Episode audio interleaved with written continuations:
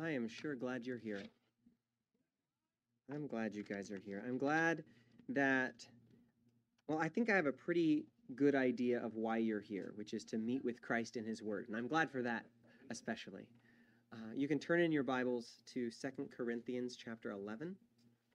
I want to remind you, too, that on uh, Sunday nights, usually we have uh, prayer. Tonight we don't, though you're allowed to pray while you're here. Um, but you can come still at the same time as you would for prayer at 6.30 tonight. We'll have uh, another uh, meeting about, kind of an informational meeting about Israel. John Somerville is going to teach us stuff about Israel.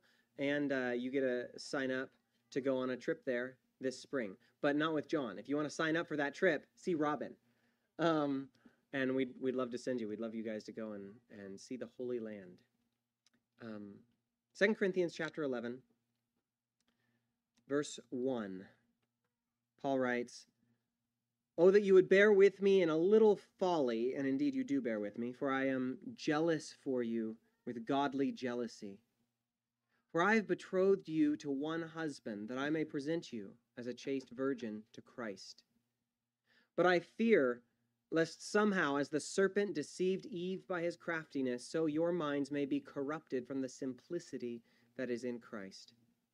For if he who comes preaches another Jesus, whom we have not preached, or if you receive a different spirit which you have not received, or a different gospel which you have not accepted, you may well put up with it. For I consider that I am not at all inferior to the most eminent apostles, even though I am untrained in speech, yet I am not in knowledge, but we have been thoroughly manifested among you in all things. Did I commit sin in humbling myself that you might be exalted, because I preached the gospel of you of God to you free of charge? I robbed other churches, taking wages from them to minister to you. And when I was present with you and in need, I was a burden to no one, for what I lacked, the brethren who came from Macedonia supplied.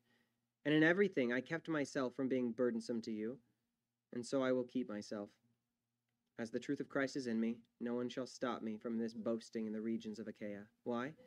Because I do not love you? God knows. But what I do, I will also continue to do, that I may cut off the opportunity from those who desire an opportunity to be regarded just as we are in the things of which they boast. For such are false apostles, deceitful workers, transforming themselves into apostles of Christ. And no wonder, for Satan himself transforms himself into an angel of light. Therefore, it is no great thing if his ministers also transform themselves into ministers of righteousness whose end will be according to their works. Let's pray.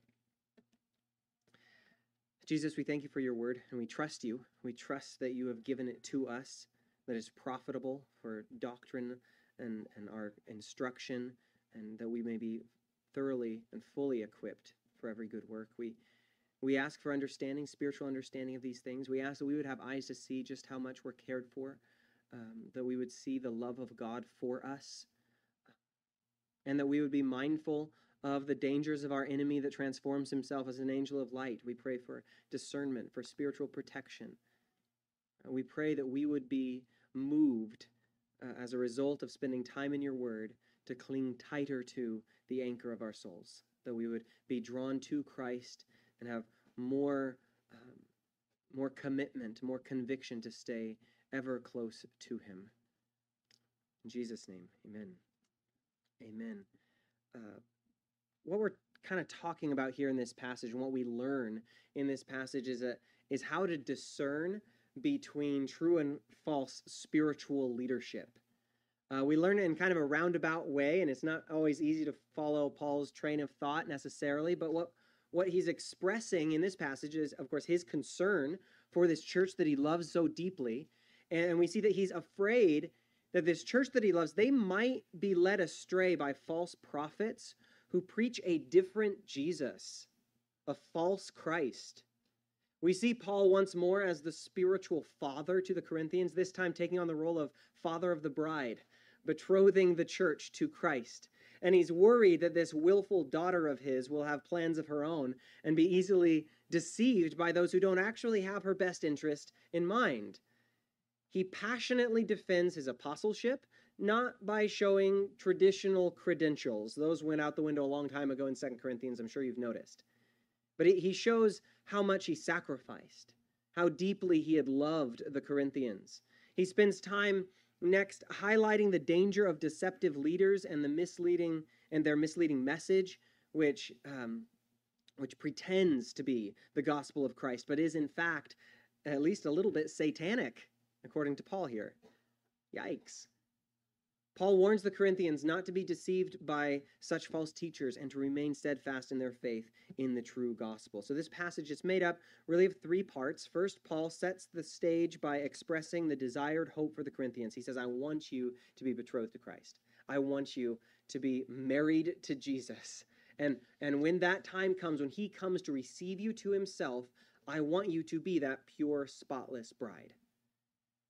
He, he cares for their sincere devotion, that their hearts would be tied to Jesus. Second, he meticulously outlines his qualifications as an apostle and underscores the deep love he holds for the Corinthians. He shows them that they are loved, they belong to a loved church. He emphasizes the sacrifices he had made for their sake and for the sake of the gospel, and showing that his ministry is the real thing. He's not in it for the money. And then, third, Paul issues a strong warning to the Corinthians about the imminent threat of deception posed by these false apostles and leaders and their leader, Satan. He emphasizes the crucial need in, for discernment and unwavering spiritual vigilance in safeguarding their faith. While this is to a specific church at a specific time that none of us have met, um, we see some principles that are ready to, for us to take hold of. The first, most obvious, of course, is that we are the church just as much as Corinth was. And this is our family. This is the body to which we belong. And as such, we too are betrothed to Christ. That's the first thing. The second thing in Paul's argument is how well he cared for them. He wants to tell them, I really did this job well, and I cared for your spiritual well being better than those guys did that you're following now. And and in his relationship with the Corinthians, Paul is an imitator of Christ. So we see in his example not only a standard for ministry that all those in ministry should aspire to, but when we see how well Paul cared for the Corinthians, we really see how well Christ cares for us. When we see Paul's love, we want to look past Paul to the one Paul's imitating. And then lastly, the dangers that the Corinthians faced are still dangerous. The application just leaps off the off the page. The road is still narrow that leads to life. Temptations have not grown weaker in the last 2000 years. Satan still disguises himself as an angel of light. And so we look at our hope and how well we're loved, and then we look to the dangers and we stand guard. So let's go back to verse 1. Uh, try and take apart what Paul's trying to say here. He says in verse 1 Oh, that you would bear with me in a little folly or foolishness, and indeed you do bear with me, for I am jealous for you with godly jealousy, for I have betrothed you to one husband, that I may present you as a chaste virgin to Christ.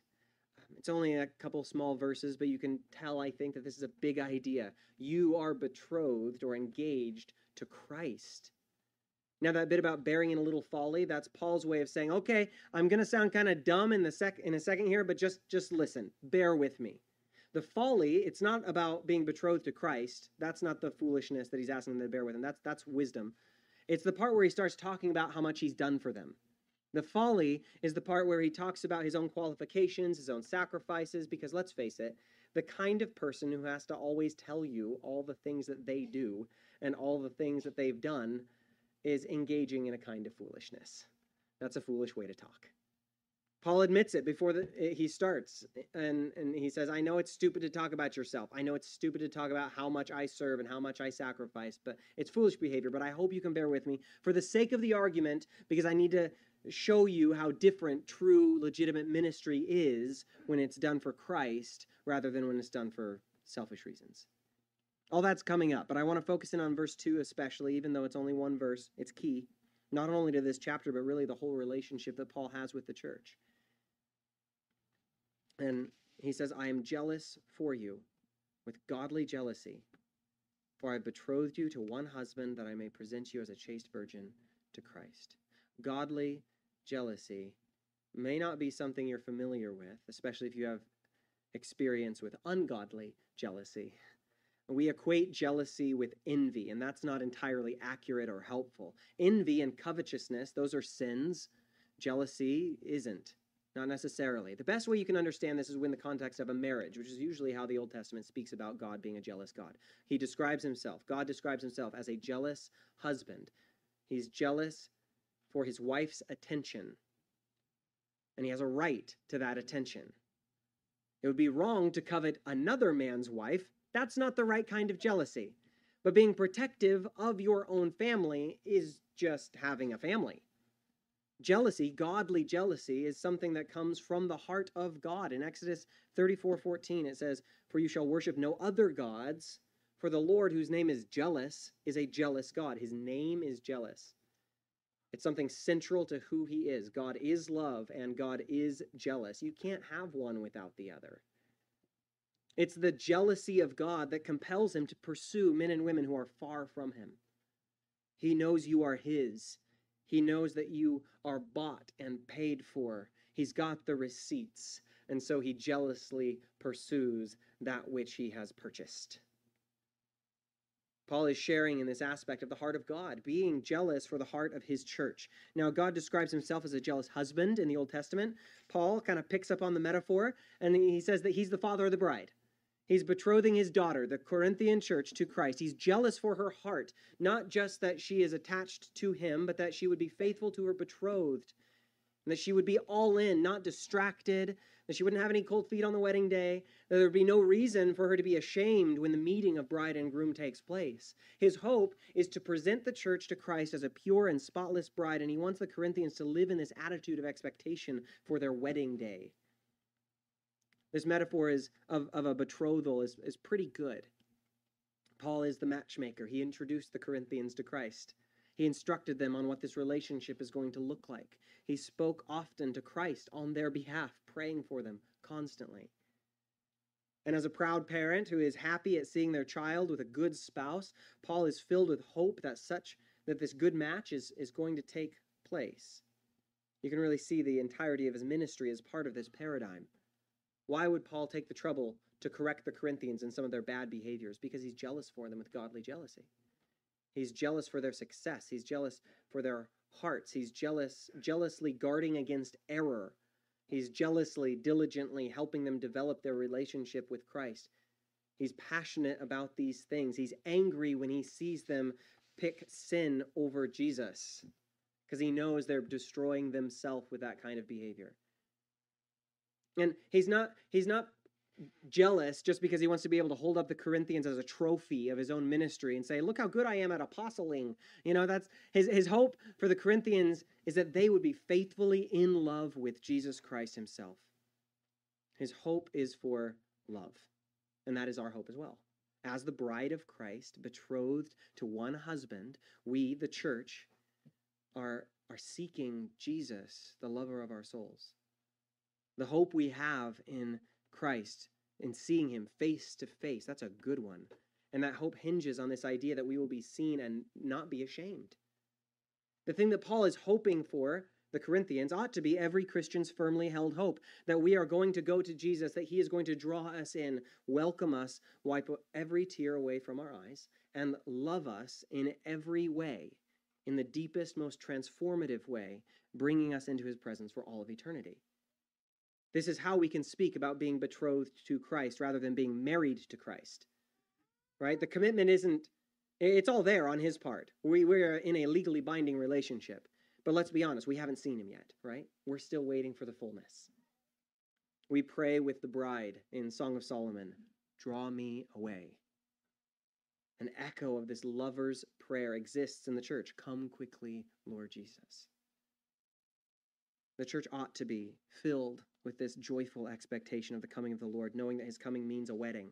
We are to be expectant, ready, watching, lamps trimmed, desiring the arrival of the one who our souls love. That's the hope. And Paul is saying, that's the hope I have for this church, for every church, for the church. That's the hope. Jesus is coming, and we are betrothed to him. The second thing Paul communicates them is how well he had cared for them, how well, how loved this church already is. As Paul puts himself in this position of father to the Corinthians, any parent can see what Paul is feeling and nod in agreement. We want our children to love Jesus. We ought to be jealous for them with godly jealousy. We have dedicated our children to the Lord and we're willing to work and fight and do what it takes to set them on the path towards Him. We jealously guard their hearts from evil, we jealously protect them from harm. Paul has the same heart towards his spiritual kids. Now we see more evidence of his great care for his children. And to see this, I'm going to skip over verses 3 and 4 for now. We're going to come back to them later, so just sit tight. Um, but we're going to start at verse 5 and 6 and start to look at his care for his children. He says, For I consider that I am not at all inferior to the most eminent apostles. And you might put those things in quotation marks. He's kind of exaggerating the title of these false apostles. Even though I am untrained in speech, yet I am not in knowledge, for we have been thoroughly manifested among you in all things. Okay, this is the part where Paul's going to be boasting a little bit. It's the reason he asked the Corinthians to bear with him in a little folly, because listing your own qualifications and telling people how much you work and how much you care and how great you are is really foolish behavior. And he doesn't really want to be that kind of person that compares himself with other people. But there was a showdown happening in the hearts and minds of the Corinthians. There were some people coming into the church. Paul says they're actually on Satan's team, so watch out for that and they're luring the Corinthians away from the gospel that Paul taught. They're actually teaching a different Jesus. These people were really impressive. They were really showy. They sounded really smart. Paul calls them the most eminent apostles, and it's kind of tongue in cheek there. He's not talking about legitimate apostles who somehow outrank him. He's talking about these so called extra super duper five star apostles who were impressing the people with their intelligence and sophistication. And Paul is saying, Look, I am I am just as qualified as they are because I know God and I'm sharing his love with you. Even though he's not as polished in his speech, he's not inferior in knowledge. The same verse in the ESV, it says, Even if I am unskilled in speaking, I am not so in knowledge. Indeed, in every way we have made this plain to you in all things. Because I've shown you that I know what I'm talking about. So now he's going to share examples of his knowledge, the knowledge that is superior to those fake apostles. And this is interesting because in showing his knowledge, what he actually does is show how he sacrificed and cared for the church. That's not where you would assume an argument like this would, would end up. If he needed to prove that he knew more than those guys, you'd think he would say something really impressive, some Bible trivia or something, right? Uh, like how he understands all mysteries and all knowledge. Uh, but knowing that such knowledge is nothing without love, check 1 Corinthians 13, Paul proves his knowledge of the things of God by showing how his life is aligned with the heart of God. Knowledge about God and knowing God are two different things. Theological knowledge is not the same thing as knowing God. Paul could prove his knowledge of God by showing we walk next to each other. Me and Jesus have been holding hands this whole time, and it's obvious because I care for you the same way Jesus cares for people, which is by putting himself to death. He says, Did I commit a sin in humbling myself that you might be exalted because I preach the gospel of God to you free of charge? He's saying, Was I wrong to preach to you and not give you a bill? It seems very likely that these so called super apostles were dazzling the Corinthians with their preaching skills, and at the end of the sermon saying, That'll be $99, please. And Paul is saying, like, I've been a father to you, is showing the difference between, you know, preacher for hire and a father. You know, parents don't hopefully frequently complain to their kids that the kids don't pay well enough. You know, it's like I really don't want to. I don't need to be your parent anymore. This it's not paying the bills. Sorry. Um, you know, Paul is saying, did I sin against you in behaving like a father to you? Did I sin against you in humbling myself that you might be exalted? Hey, that sounds like someone else we know, huh? That's Jesus. So this was apparently much more impressive than Paul's free sermons to the Corinthians, having someone come and say, yes, uh, we need we need you to you know sow into our ministry with the seed of faith, and they're robbing the Corinthians. And Paul's sermons were free. If it's that free, it can't be good, right? Get what you pay for. Wrong. Paul's knowledge of the things of God it was evident in this. He knew that the gospel can't be bought or sold because all the riches of the gospel have already been paid for by the blood of Jesus. This was really important to Paul, particularly where the Corinthians were concerned. He knew that they had hangups about money, about giving, about stuff like that. So from the beginning of his ministry in Corinth, he never accepted wages or apparently even gifts from the Corinthians in order to show that he wasn't like those who are using the gospel as a means of enriching themselves. We know that he, he worked while he's in Corinth, the, the tent making business. And he also collected support from out of town churches that were sending him as their missionary. Verse 8, he says, I robbed other churches. Not literally. Don't get any weird ideas. Okay? He's he accepted wages, he explains, taking wages from them to minister to you. And when I was present with you and in need, I was a burden to no one. For what I lacked, the brethren who came from Macedonia supplied. And in everything I kept myself from being burdensome to you, and so I will keep myself. So I will keep myself. I'm going to keep doing it. Paul was a missionary that was supported by other churches, churches that had received a grace from God that enabled Paul or enabled Paul to serve, of course, enabled that church to give generously. Giving is a gift. And these churches were graced in order to give, and they gave to Paul so that Paul could plant the church in Corinth and not charge the people in Corinth for those services rendered. So he lived uh, only on the generosity of these out of town churches so that the Corinthians would never be burdened or have reason to suspect Paul of capitalizing on their spiritual life. Now, elsewhere, Paul defends the norm of churches supporting missionaries financially. 1 Timothy 5, he says that the normal situation is that a person who is laboring in the word and in doctrine is worthy of wages. Getting paid isn't the problem. But Paul made an exception for the Corinthians. And in this, we see this extra care, this extra love by way of sacrifice. That Paul shows this favorite of churches hey, I love you this much. And in this, along with his other behaviors, we see that Paul is modeling Christ. Think of Jesus washing the disciples' feet and then giving them a bill. Wrong. Jesus washing the disciples' feet, taking the place of servant rather than master, and then saying, Do you know what I've done for you? You call me teacher and Lord, and you say, Well, for so I am. If I, then, your Lord and teacher, have washed your feet, you also ought to wash one another's feet. For I have given you an example that you should do as I have done to you. Most assuredly, I say to you, a servant is not greater than his master, nor is he who is sent greater than he who sent him. If you know these things, blessed are you if you do them. Paul is doing the things. If you know, then you're going to do. Paul says, I surpass them in knowledge. You know how you can tell? Because I'm doing the things. He's following the example of Jesus Christ. He had a right to have his feet washed, so to speak, but he came to them as a servant, and they weren't very impressed with his behavior. But the thing is, Jesus came as a servant, and the world wasn't so impressed with his behavior either. Listen to the words of Jesus again in Matthew 20. You know that the rulers of the Gentiles lord it over them, and those who are great exercise authority over them, yet it shall not be so among you. But whoever desires to become great among you, let him be your servant. When Paul says, I'm just as good as those guys, he sounds like a fool because people that talk like that are foolish. But he's really just holding up the measuring rod of the gospel and showing where the line is. Jesus said the greatest among you is going to be the one you see serving. And Paul is showing them, I came to you as a servant. This is a point of pride for Paul. It's the opposite of these preachers for hire they're so fond of. He boasts that he's not getting good wages for what he's doing. He's happy to brag about this to other churches. No, I'm not I'm not one of those preachers you hear about in Corinth that charges for the gospel. Verse 10, he says, As the truth of Christ is in me, no one shall stop me from this boasting in the regions of Achaia. Why? Because I do not love you? God knows. He's saying, Do you think I don't charge you money because I don't love you? No, think again. It's because I'm your father. Now, because Paul is imitating Christ here, we can reach out for these blessings and count them as our own. We are cared for to this depth. The Lord is not stingy, He is not greedy. He is generous and kind and willing to give liberally and without reproach. Paul preached the gospel freely because this is how Christ presents himself to us freely. And he has reached out to you with the same generosity and care that Paul shows his favorite church.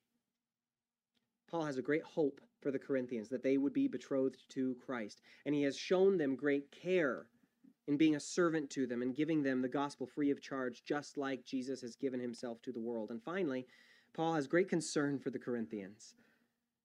He has a big warning of a great danger, and it's about these super apostles, so called. And he, he just knows that they, there are those in this church that are being led astray. He's worried. Go back now to verse 3. He says, But I fear, lest somehow, as the serpent deceived Eve by his craftiness, so your minds may be corrupted from the simplicity that is in Christ. For if he who comes preaches another Jesus whom we have not preached, or if you received a different spirit which you have not received, or a different gospel which you have not accepted, you may well put up with it. Now, in these two verses, Paul is expressing his concern that the Corinthians will be easily deceived, just as Eve was deceived by the serpent's cunning in the Garden of Eden. He warns them about the potential infiltration of false teachers who might introduce a different gospel and a different Jesus than the one he had preached. Paul emphasizes the importance of discernment, suggesting that they should not tolerate these false teachers and teachings and should re- remain loyal instead to the authentic gospel message that he had delivered them. But he's worried. He's worried. He's worried that the simple gospel won't be enough for them. Did you notice that word simplicity? He's worried that they're going to be corrupted from the simplicity that is in Christ. He's worried that their minds might be corrupted from the simplicity that is in Christ. The gospel is simple, sin is complicated, error gets complicated.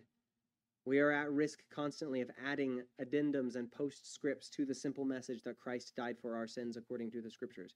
We say God loves you and then put an asterisk next to it and write a really long footnote explaining the exceptions. We do the same things with the commands of Christ, the simple commands of loving neighbor, of worshiping God, of not being selfish jerks. That's in the Bible, right? We, we complicate things. It's possible for us, just as it was for the Corinthians, to be uh, deceived by another Jesus or another spirit or a different gospel. A different Jesus is a Jesus that is not fully God and fully man, the Jesus who died for our sins and rose again and is coming again.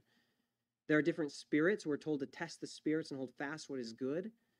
There were spiritual Corinthians, just like there are spiritual people who are not Christians, who are not heading towards heaven. Being spiritual is a point of pride among many, but unless it's the Holy Spirit of God who convicts of sin, of righteousness, and of judgment, unless it's that Holy Spirit that glorifies Christ in all things, it's the wrong spirit, and we're supposed to test them and hold fast that which is good. There are different gospels, there are different good newses different messages that people will believe before they believe the message that we are sinners, separated from God, helpless to save ourselves, but invited by God to take part in a forgiveness that is already bought and paid for. And Paul says to them something similar to what he tells the Galatians in Galatians chapter 1 verse 8. He says, "But even if we or an angel from heaven preach any other gospel to you than what we have preached to you, let him be accursed." As we have said before, so now I say again if anyone preaches any other gospel to you than what you have received, let him be accursed. He said it twice, so I will too. Let's talk more about those cursed people. Back in Second Corinthians, he says, But what I do, I will also continue to do, that I may cut off the opportunity from those who desire an opportunity to be regarded, just as we are in the things of which they boast. Verse 13. For such are false apostles, deceitful workers, transforming themselves into apostles of Christ. And no wonder, for Satan himself transforms into an angel of light. Therefore, it is no great thing if his ministers also transform themselves into ministers of righteousness, whose end will be according to their works. Just as Satan himself can make evil appear good and tries his best to do so. And just, just as Satan presents lies in a very appealing way so these so these fake apostles can look very noble, even holy. They can transform themselves into ministers of righteousness, but their end, the destruction that awaits them, will not be in accordance with their appearance. It will be in accordance with their works. Deception is our enemy's main strategy. It's his number one game. He is called the father of lies. And all the best lies, the most convincing lies, the most effective lies, have at least a bit of truth in them. As an angel of light, and as the most subtle of all the creatures, you may be sure that the enemy of our souls will tempt you in a way that will present what is wrong as something that appears to you right, or that you can somehow convince yourself is righteous. What is evil will be presented to you as something that is good. The fake apostles looked good. False teachers sound nice. They probably make you feel really good about yourself. The things that you are tempted with appear to be solutions from problems rather than problems themselves. That's how they will be presented to you. Now, Second Corinthians has already given us information on spiritual warfare. Paul has already written of Satan. We are not ignorant of his devices. We know what he's up to, we know how he does his work. Here's one of his main devices it's lies. Now, I'm sure you've heard this before, but it bears repeating. The only way you counter lies is by knowing the truth. That seems obvious, but you have to know it. You can be deceived unless you cling to the truth. Paul is worried that the Corinthians would believe a lie, just like Eve in the garden. You are not somehow so holy and mature that you are impervious to all these lies, while the Corinthians weren't. There are places in your heart, because it is fallen, because you are fallen, there are places in your heart that want to believe things that aren't true, as long as that lie will make you happy and tell you you're fine. The strategy then is to know the truth so closely, so intimately, that every counterfeit will be evident. You understand the counterfeit by knowing the real thing. You, as a chaste virgin betrothed to Christ, will not know your husband better by getting to know other men. The way you will be most secure in the truth of Christ's love is to be the closest one to him. There are lies, there are temptations, and they can be effective in leading those astray who do not know their shepherd's voice. So stay close to the shepherd.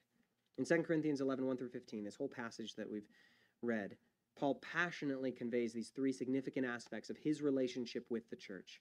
And as we see Paul, we're trying to look past Paul to Jesus, who Paul is imitating we see that Paul has this deep hope that they and we as the church would be confident and faithful in our betrothal.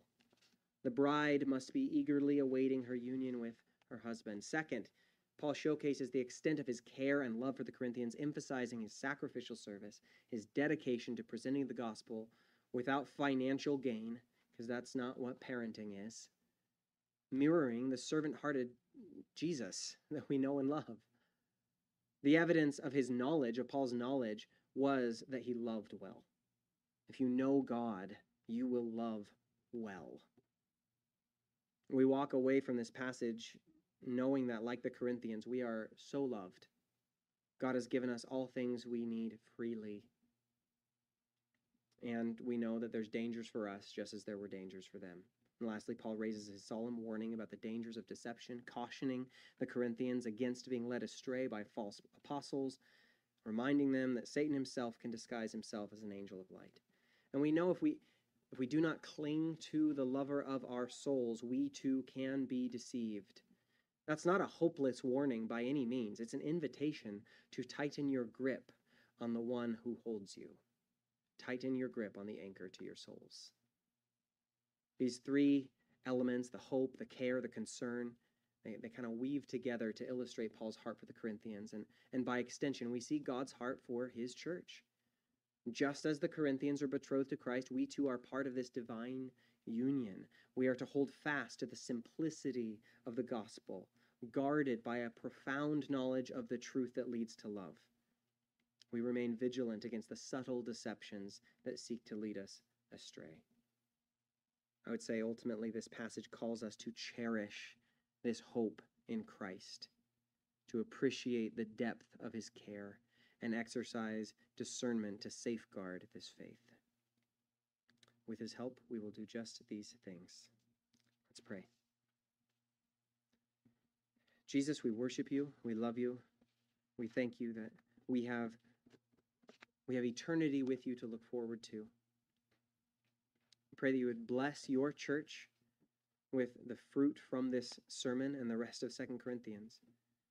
I pray that as you bless us uh, with, with hope to see you and with an assurance of your love, that we would respond by wanting to be even closer to the lover of our souls, to hold tight to the truth of Jesus Christ.